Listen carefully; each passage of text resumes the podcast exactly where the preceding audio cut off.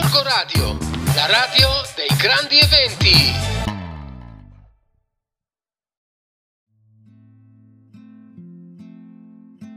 Amici di Gorgo Radio, ben ritornati al nostro podcast che parla di alghe.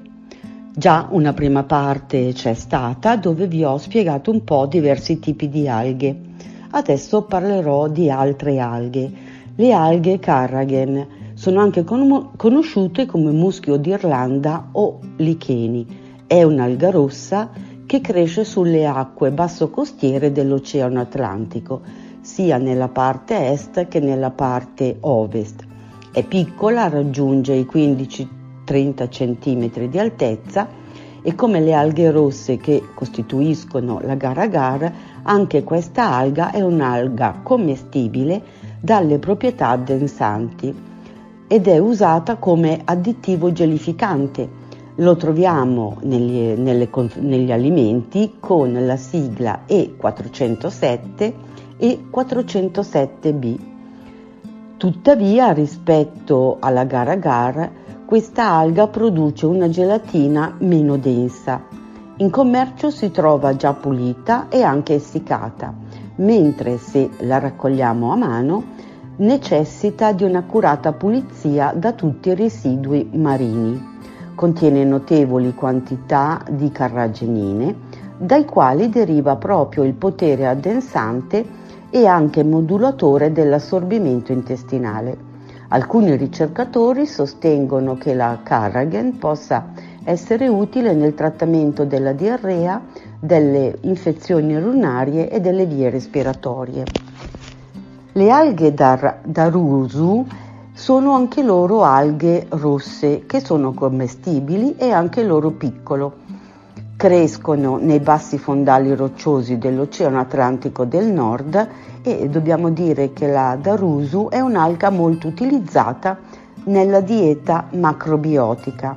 Si mangia sia cruda che cotta, ad esempio nelle zuppe, ma solo dopo essere stata accuratamente lavata e pulita. La darusu è una delle alghe commestibili che contiene la maggior parte di acido ascorbico, ovvero la vitamina C, poi ferro, potassio, magnesio, fosforo, iodio e lisina e il suo apporto proteico è piuttosto elevato. Le alghe euchema, anche loro sono alghe commestibili rosse che sono utilizzate anche loro per ottenere la carragenina. Le specie più diffuse sono quelle che crescono in Indonesia, anche se attualmente risultano ampiamente coltivate anche in altre zone del pianeta. Passiamo poi alle alghe nori. Chi non le conosce? Chi eh, si cimenta come me in cucina sa benissimo che servono per fare il sushi. L'alga nori comprende diverse specie di alghe. Anche lei fa parte delle alghe rosse ed è la più popolare del mondo. Rappresenta il capostipite dell'alimentazione giapponese, cinese e coerana.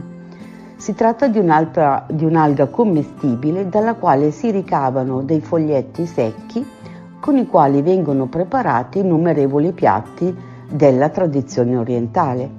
L'alga nori contiene elevate quantità di vitamine del gruppo B e anche il retinolo equivalenti, sali minerali come zinco, manganese, rame e selenio, aminoacidi essenziali e acidi grassi poliinsaturi essenziali che possono ridurre i livelli di colesterolo nel sangue e il rischio di subire malattie cardiovascolari. Poi mi direte, ma in Italia non abbiamo alghe? Certo che sì, ce le abbiamo, ce le abbiamo anche noi e sono alghe commestibili. Però Prima di parlare delle alghe in Italia, vi lascio una pausa musicale.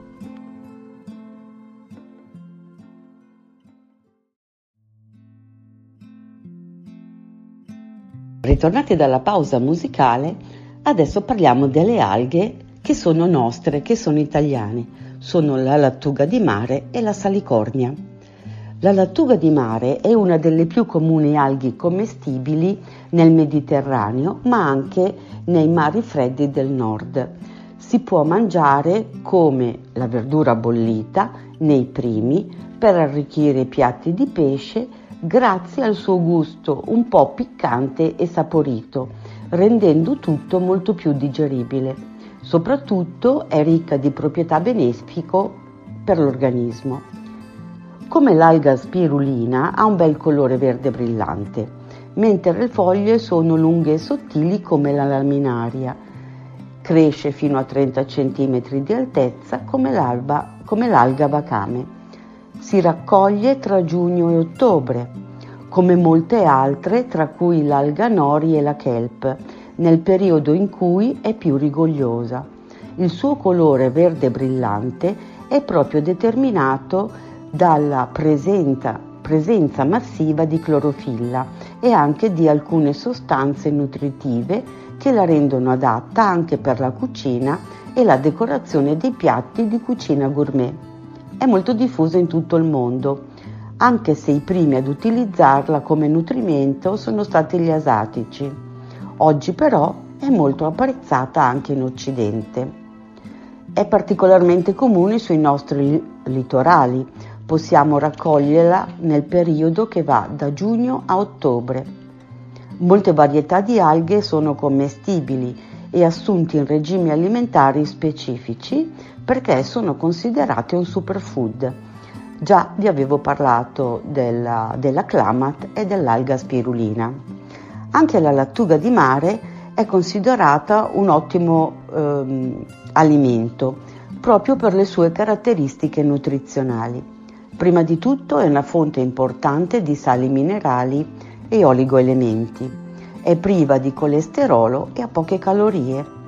Inoltre è importante come ricostituente naturale, soprattutto per chi segue dei regimi alimentari particolari, come i vegani e i vegetariani. Viene usata anche nell'alimentazione dello sportivo e anche per gli atleti professionisti. Contiene infatti un'altissima concentrazione di micronutrienti e di sali minerali, più numerosi rispetto ad altri alimenti.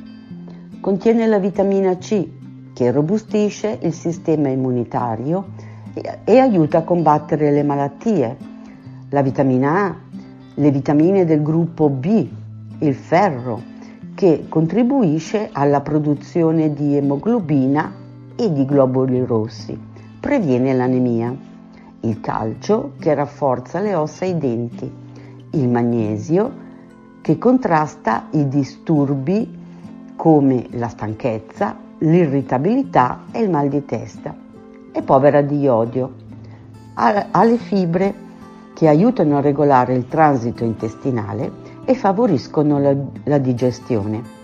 Assumere fibre aiuta anche ad aumentare il senso di sazietà e quindi è importante da assumere in caso di una dieta dimagrante. Ma non tutte le alghe sono ipocaloriche, ha delle proteine vegetali.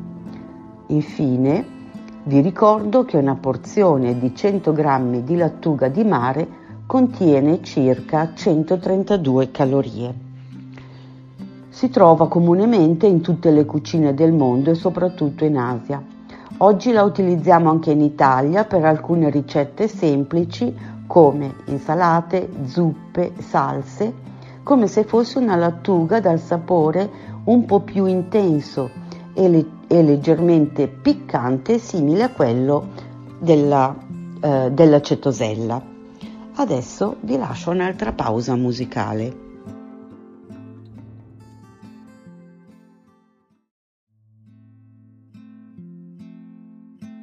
Ritornati dalla pausa musicale, stiamo guardando quali sono le alghe italiane. Abbiamo parlato, della, abbiamo parlato della lattuga di mare, ma adesso parliamo della salicornia. La salicornia viene anche chiamata asparagi di mare. È un'alga verde simile alla lattuga di mare e anch'essa è molto ricca di clorofilla e di iodio La salicornia appartiene al gruppo fondamentale degli alimenti, che sono fonti di vitamina A, minerali specifici, acqua e fibre. È particolarmente ricca dei minerali che sono disciolti nell'acqua del mare. Parlando e considerandola come verdura, la salicornia ha un apporto energetico importante, si aggira intorno alle 600 kcal e per 100 g di prodotto.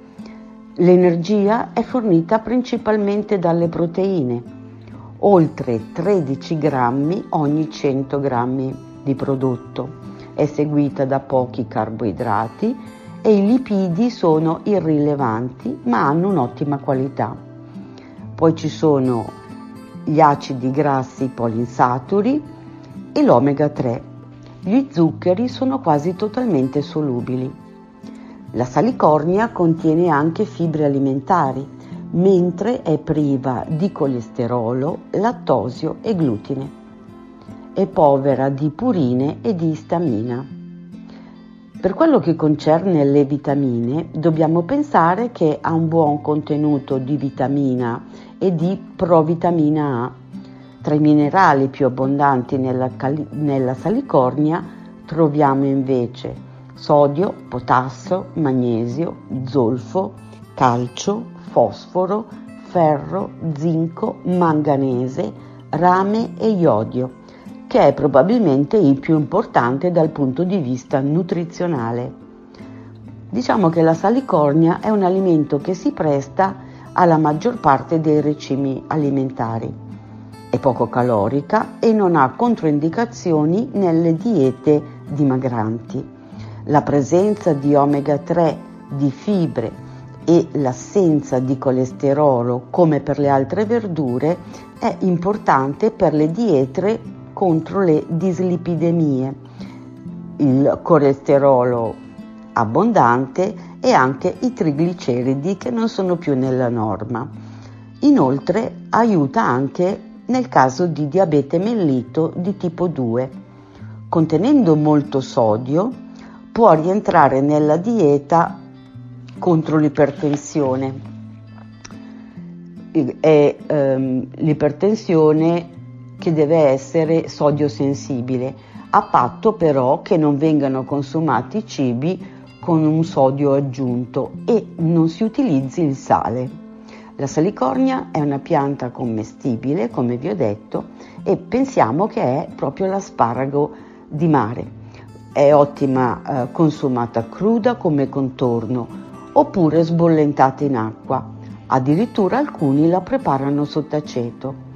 La pianta deve essere però raccolta giovane, a mano e nel mese di maggio. Visto che le radici della salicornia attingono direttamente dall'acqua del mare, la pianta contiene tutte le sostanze nutritive e i minerali di questo ambiente. Adesso però vediamo molto velocemente come usiamo le alghe in cucina. Sappiamo che sono molto gli usi delle alghe e allora vediamo come le possiamo usare. L'alga kombu è da gustare sia cruda che cotta, ha un sapore dolce, viene adoperata per cucinare i legumi, le minestre e le zuppe. Io vi posso dire che ce l'ho sempre in casa. L'alga nori viene venduta sotto forma di foglie essiccati che servono per preparare il sushi. Riducono il colesterolo e aiutano ad eliminare i depositi di grasso. La wakame ha un sapore delicato e viene impiegata per insaporire minestre zuppe oppure la si aggiunge alle altre verdure. La salicornia può essere mangiata come uno snack salato dopo averla sbollentata. Abbiamo poi parlato dell'agar-agar, che come sappiamo è un sottoprodotto delle alghe rosse e la usiamo soprattutto nelle preparazioni vegetariane e come alternativa alla gelatina tradizionale. Ha un sapore forte e viene usata per preparare budini e creme. La dulce ha un sapore salato e leggermente affumicato e anche lei può essere consumata come uno snack croccante. La si può sbriciolare e aggiungere come condimento a zuppe o a cereali. Ovviamente adesso che sapete quante alghe ci sono e come le possiamo usare, a tutti dico sperimentate in cucina e un grande buon appetito.